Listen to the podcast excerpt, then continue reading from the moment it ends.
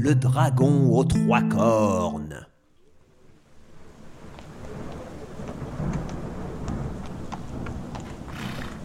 Par une froide journée pluvieuse, notre chevalier se promenait, cherchant de bonnes actions à faire ou de géants à sauver, lorsqu'il croisa un panneau annonçant une petite ville à quelques lieues d'ici.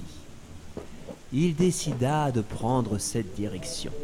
Peut-être les habitants avaient-ils besoin d'un héros pour accomplir de grandes choses.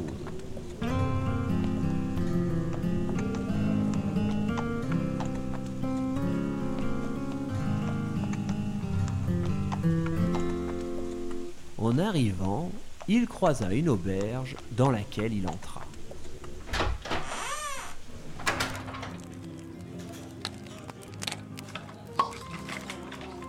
Des gens mangeaient, d'autres discutaient, et un vieil homme s'occupait de servir les clients. Le chevalier s'adressa à lui. Bonjour, monsieur. Pourriez-vous m'indiquer le nom de ce village, s'il vous plaît? Le chevalier orange était quelqu'un de très poli, et le monsieur lui répondit tout aussi poliment.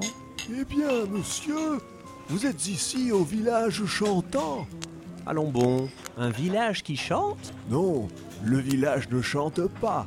Mais tous les soirs, nous organisons une grande fête durant laquelle nous chantons en jouant de la musique. Ah, voilà une ville heureuse alors. Je suppose que vous n'avez pas besoin de mes services. Oh, détrompez-vous Cela fait un mois que nous n'avons pas fait de musique. Pas loin du village se trouve une immense grotte. Dans cette grotte, nous entendons tous les soirs des rugissements énormes. Nous avons peur et nous n'osons plus faire de bruit. Et qu'y a-t-il dans cette grotte? Le dragon aux trois cornes. Lorsque le vieil homme prononça ce nom, tout le monde se tut. D'habitude, les dragons n'avaient qu'une seule corne. Si celui-ci en avait trois, il devait être monstrueux. Le chevalier décida d'aller lui-même s'occuper de la bête. Il sortit dans le froid et s'aventura dans les collines voisines, cherchant la fameuse créature. Il se retrouva soudainement en face de l'énorme entrée d'une énorme grotte. On aurait pu y faire passer un énorme dragon. Un cri de bête furieuse retentit dans l'obscurité. C'était sûrement là. Il entra prudemment dans le noir et avança à tâtons. Une faible lueur semblait apparaître au bout du tunnel et le chevalier continua en suivant la lumière. Il atterrit dans une petite salle qu'on avait aménagée comme un douillet foyer. Une table et quelques modestes meubles occupaient les lieux, réchauffés par un feu de cheminée qui crépitait paisiblement.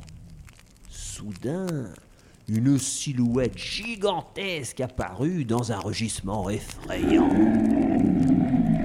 C'était le dragon aux trois cornes.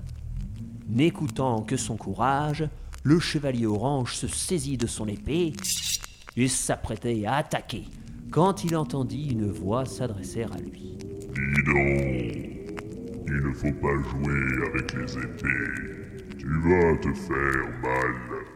Personne d'autre que le héros n'était dans la grotte.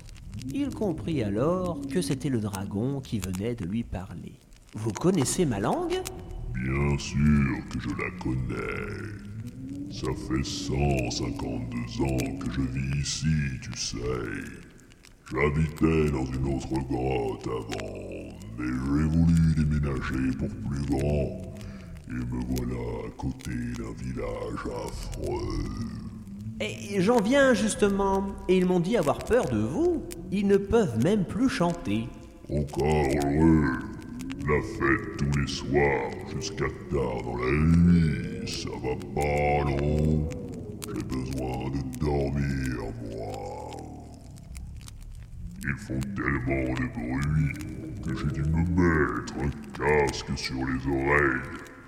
On dirait que j'ai trois cornes. Ah, je comprends.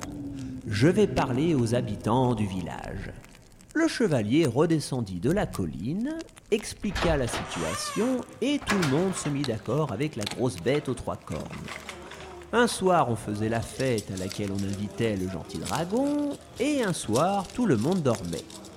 On remercia le chevalier orange qui avait osé bravement s'aventurer dans la grotte, et la vie reprit son cours paisiblement au village chantant.